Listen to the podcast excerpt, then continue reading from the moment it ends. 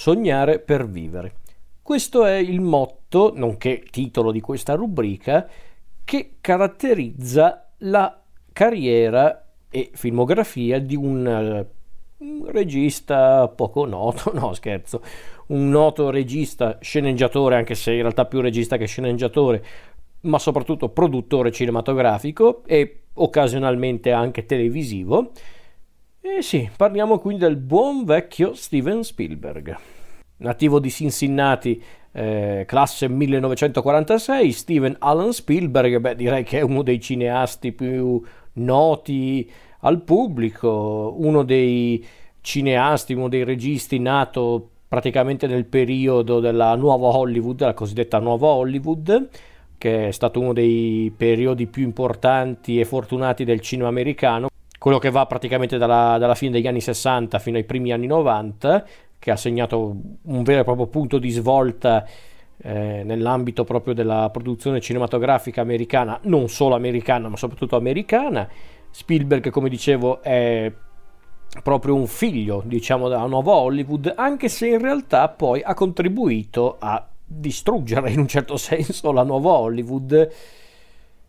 perché beh, ragazzi sapete che Spielberg è, è, un regista ma soprattutto è un produttore assai potente e noto del cinema americano. I suoi film nel bene e nel male perché chiaramente non tutti sono film eccezionali però comunque i suoi film nel bene e nel male hanno fatto la storia hanno segnato il cinema contemporaneo ma anche quello passato. È un regista che secondo me poteva essere, ehm, come posso dire, io non è che sono uno di quelli che considera Spielberg sopravvalutato, no, non è neanche quello. È che secondo me Spielberg, come ha detto lui stesso in un'intervista, è un prodotto del sistema, lui è un figlio del sistema e quindi lui si adegua al sistema, seguendo le, non le chiamerei neanche le mode, diciamo le, le le tendenze del momento, che è un po' la stessa cosa, ma in realtà in ambito più che tutto sociale, più che, eh, più che per quello che riguarda il pensiero comune in realtà. E questo si vede effettivamente con tutti i suoi film, sia quelli più vecchi che quelli più recenti. E questa cosa lo rende sicuramente molto poliedrico di per sé, ma non necessariamente costante. Perché infatti, vabbè, Spielberg come nota figura eh, cinematografica, beh, ormai pr- praticamente saprete un po' di tutto. Eh, appunto nat- nativo di Cincinnati, da una famiglia di origine ebraica, eh, un, eh, un, uomo che comunque è stato influenzato sin da giovane dal cinema, pare che il film che cambiò un po' la sua vita fu il più grande spettacolo del mondo di di De Mille che lo aveva proprio segnato, cominciato quindi a, fare dei film amatoriali con eh, la Super 8 eh, da bambino, come hanno fatto tanti altri cineasti, è cresciuto guardando tanti film, eh, definendo addirittura un suo maestro il regista David Lean, regista di, di film quali Lawrence d'Arabia, Il ponte sul fiume Quay e Il dottor Zivago per poi diventare piano piano un, un affermato cineasta, iniziato appunto come uno dei tanti elementi eh, della nuova Hollywood per poi diventare piano piano un, un regista sempre più interessato a, all'intrattenimento più genuino, non necessariamente il miglior tipo di intrattenimento, ma un intrattenimento più genuino, diventando poi sempre più potente, sempre più influente e segnando drasticamente eh, gli anni 70 e soprattutto gli anni 80, diventando sia un produttore che un regista molto affermato e molto influente. E infatti Spielberg è noto sia per i suoi film da regista ma soprattutto anche per tutti i film che lui ha prodotto. Da, dai suoi stessi film a quelli del suo amico e collega Robert Zemeckis a quelli di Joe Dante eh, oppure al film collettivo di Ai confini della realtà Poltergeist e Tob Hooper eh, i Goonies di Richard Donner, eh, Piramide di paura e tanti altri ancora, insomma, e poi ha contribuito ovviamente anche alla creazione di case di produzione, tra cui la Amblin Entertainment, che è una delle sue case di produzione che guarda caso ha nel logo l'immagine più nota di uno dei suoi film più noti, ovvero E.T. l'extraterrestre, per poi contribuire anche alla creazione di altre case di produzione, tra cui la DreamWorks Animation, anzi in realtà no, la DreamWorks e basta, poi c'è stata anche la DreamWorks Animation. Ecco, io vorrei parlare di Spielberg quindi con questa rassegna, parlare del suo cinema, un cinema fatto di alti e bassi, mm, alcuni altissimi, altri bassissimi, secondo me però è anche interessante fare questa rassegna per vedere come mm, come è cambiato. In realtà non è che è cambiato Spielberg, diciamo che il mondo e il cinema è cambiato a pari passo con Spielberg. Spielberg eh, si è semplicemente adeguato a questi cambiamenti talvolta riuscendo a creare film interessanti e talvolta no. Però il, il bello è anche questo, proprio vedere proprio come, come si è evoluto come, come, regista, come cineasta e perché no anche come uomo, perché Spielberg è anche una figura leggermente controversa, perché non tanto per quello che è lui come persona, perché in realtà lui sembra proprio il bravo ragazzo della porta accanto, democratico, eh, impegnato nel sociale, neanche particolarmente altezzoso. E peraltro sempre in attività, ancora oggi in attività, il che mh, io non sono un grandissimo fan degli ultimi film di Spielberg, però ammetto che comunque è notevole vedere un eh, regista della sua età che ancora comunque ha voglia di fare qualcosa al cinema e che è capace comunque di mantenere una sua eh, diciamo una sua professionalità assai lodevole perché come dicevo prima gli ultimi film di Spielberg magari non mi stanno eh, facendo impazzire però ammetto che comunque lui come regista sa sempre il fatto suo questo glielo riconosco. E quindi inizierei appunto dai suoi primi lavori nello specifico i suoi due primi film e qui in realtà già faccio una piccola trasgressione, perché teoricamente io dovrei parlare solo dei suoi film cinematografici, i suoi lungometraggi destinati al cinema, solo da regista, eh, chiariamoci, non quelli che ha prodotto, perché sennò staremmo qua fino all'anno prossimo, e lascerei anche perdere i suoi lavori per la televisione, perché anche qui se no staremo fino a domani. E... Però, però farò una piccola eccezione in questa prima puntata, perché infatti vorrei parlare sia del suo primo lungometraggio in generale, che però era nato come film per la televisione, ovvero Duel,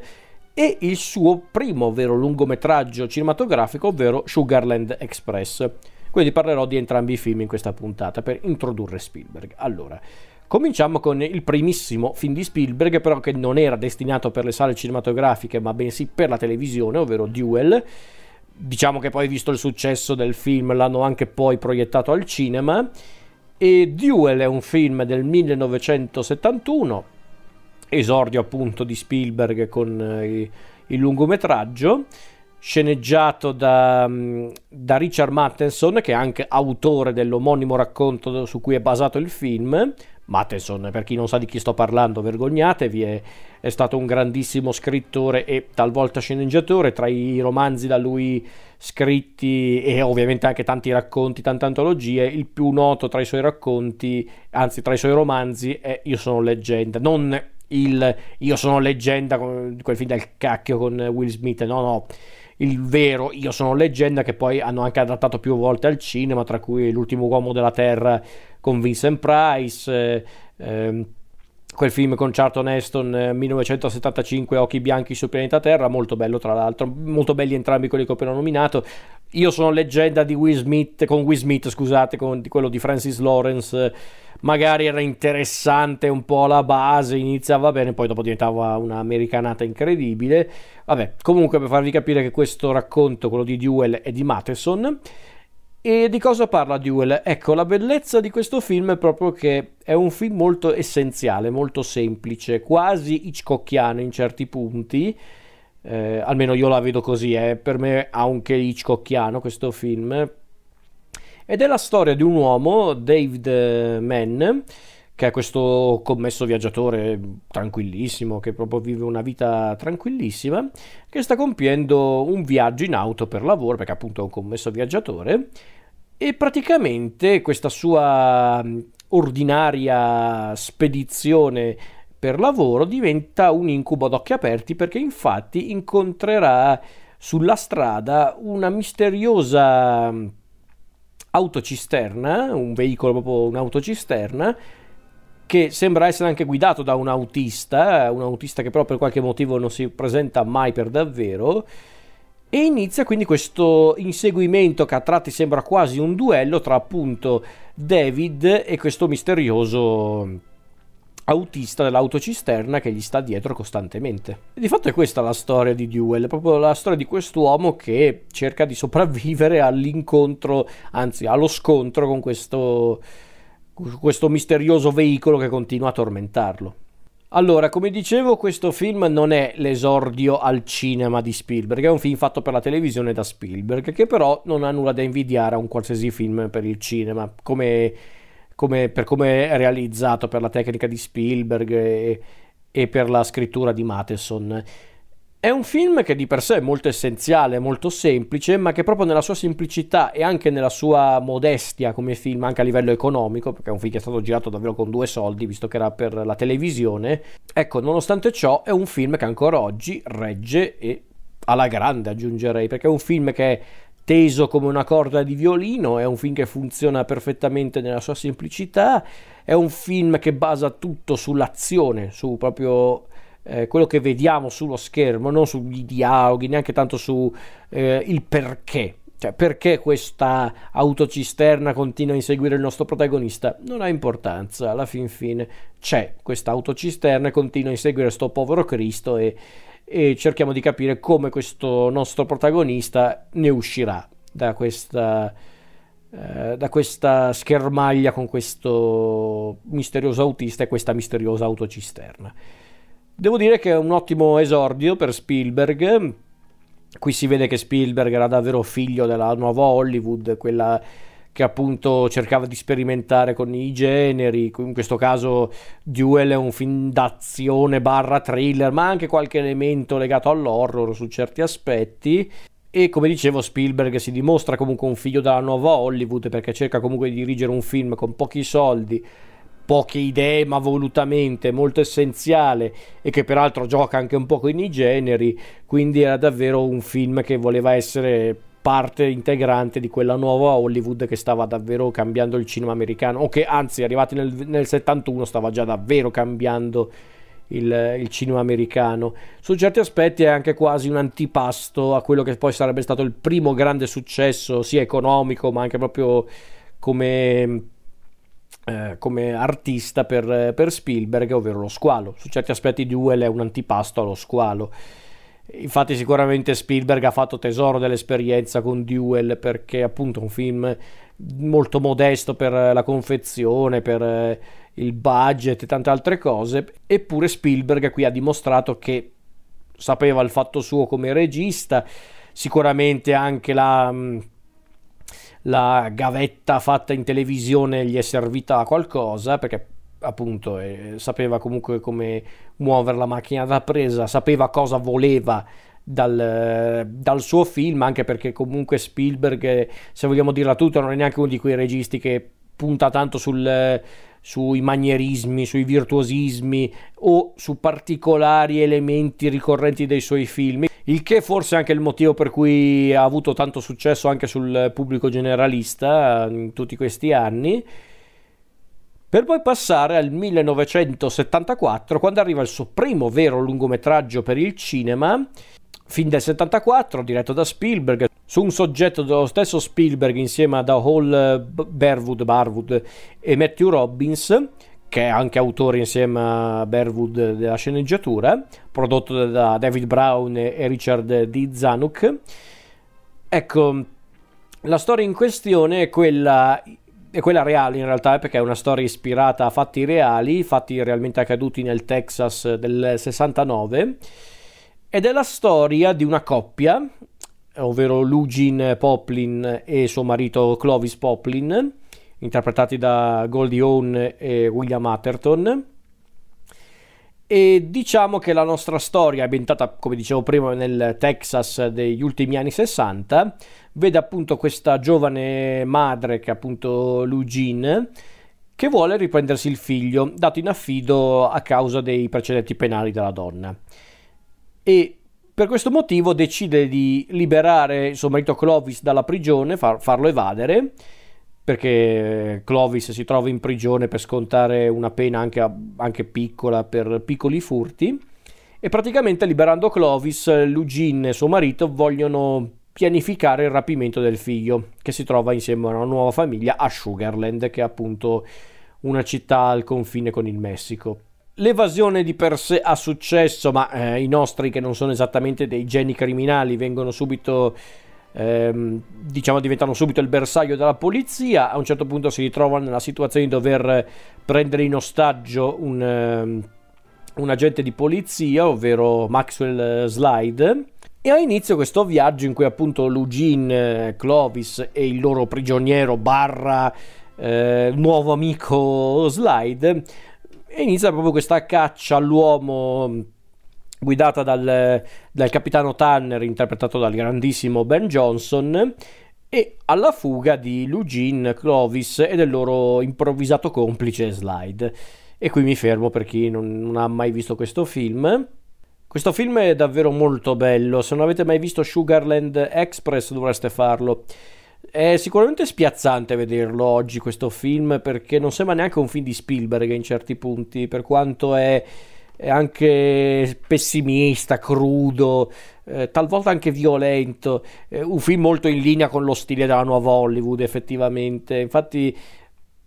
è davvero interessante pensare che questo film è diretto da, un, da, uno Spielberg ancora alle prime armi. Chissà cosa sarebbe successo se Spielberg avesse continuato a fare film di questo genere invece di, di eh, passare a film tipo quello successivo, ovvero Lo Squalo. Fatto sta che Spielberg ehm, fu proprio Spielberg a proporre alla Universal, alla Universal Pictures il soggetto di questa storia, che però rifiutò, la, la Universal rifiutò questo film perché lo considerava troppo pessimista, il che era anche vero, per raccontare appunto la storia di questo evento realmente accaduto in Texas. Vabbè, per farla breve, non voglio star qui a raccontarvi tutta la storia produttiva. Alla fine Spielberg riuscì a realizzare questo film e come ha ricordato Spielberg più volte in diverse interviste, in diverse dichiarazioni,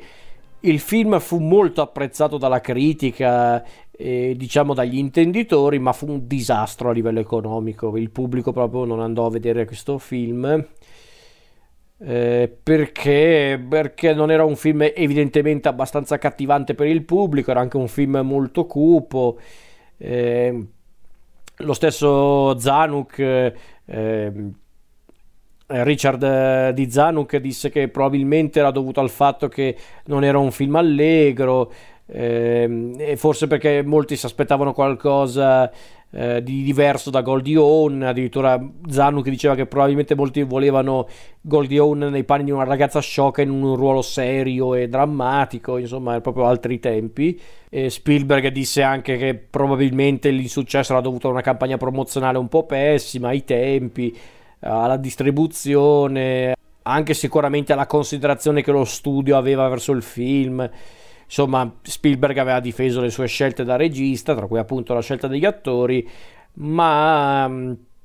comunque il film fu un fiasco, fu un fiasco economico. Sicuramente poi nel corso degli anni è stato anche rivalutato come film, ma in realtà già all'epoca non è che fu un insuccesso su quell'aspetto, in realtà eh,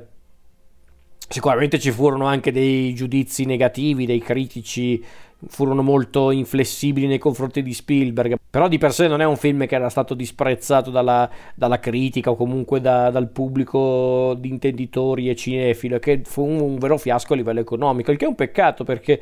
il film secondo me è molto valido, non è neanche invecchiato male come film, anzi tra i film della prima fase della carriera di Spielberg secondo me è davvero uno di quelli invecchiati meglio perché è ben scritto, è ben diretto, diretto anche con molta sobrietà da Spielberg, che però non rinuncia anche a, a sconvolgere un po' lo spettatore e a, a, scuotergli l'animo, perché poi ripeto è un film che comunque ha avuto anche un buon successo nella comunità cinematografica, addirittura Cannes vinse il premio per la miglior sceneggiatura, quindi eh, fu anche apprezzato come film. Sicuramente al di là dell'insuccesso economico è un film che aveva comunque contribuito a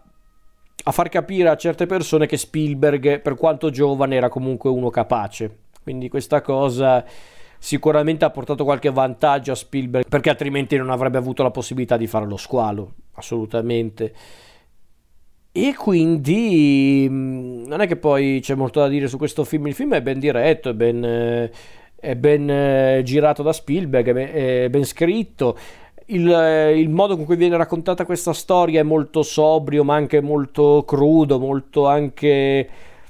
eh, cupo. Gli attori, soprattutto i tre protagonisti, sono molto bravi. Forse Goldione è leggermente sopra le righe in certi punti, però ci può anche stare per il tipo di personaggio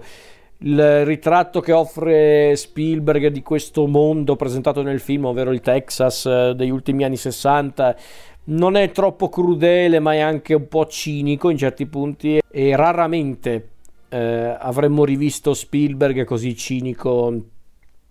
nel corso della sua carriera. Peraltro qui si eh, si crea uno dei sodalizi più lunghi della carriera di Spielberg, ovvero quello con il compositore John Williams, che da lì in poi diventò davvero il compositore di fiducia di Spielberg.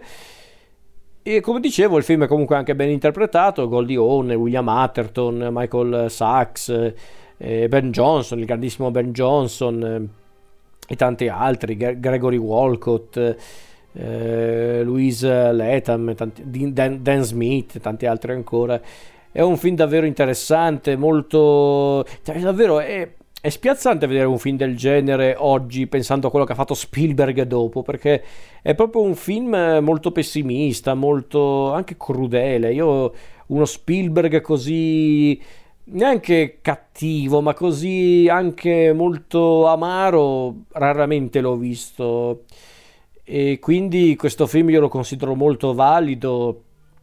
e sicuramente è uno dei film di Spielberg tutto sommato anche più sottovalutati, almeno perlomeno dal pubblico più giovane. Quindi io vi consiglierei di recuperare eh, sia Duel che Sugarland Express, ma soprattutto Sugarland Express, perché non è neanche un film che si piazza verso un genere specifico, non come Duel che è un film di genere, questo qui è un film drammatico che però ha anche l'elemento biografico, l'elemento sentimentale, quindi è un po' più particolare.